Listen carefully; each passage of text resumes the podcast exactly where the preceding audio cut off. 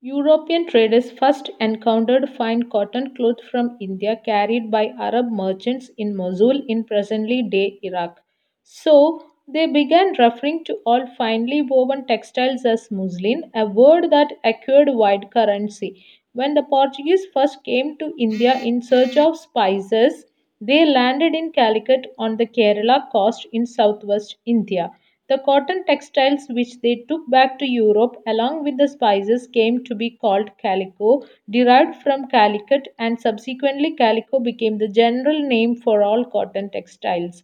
There are many other words which point to the popularity of Indian textiles in Western markets and the order that year was for 5,89,000 pieces of cloth. Browsing through the order book, we have seen a list of 98 varieties of cotton and silk clothes. These were known by their own common name in the European trade as piece goods, usually woven cloth pieces that were 20 yards long and 1 yard wide.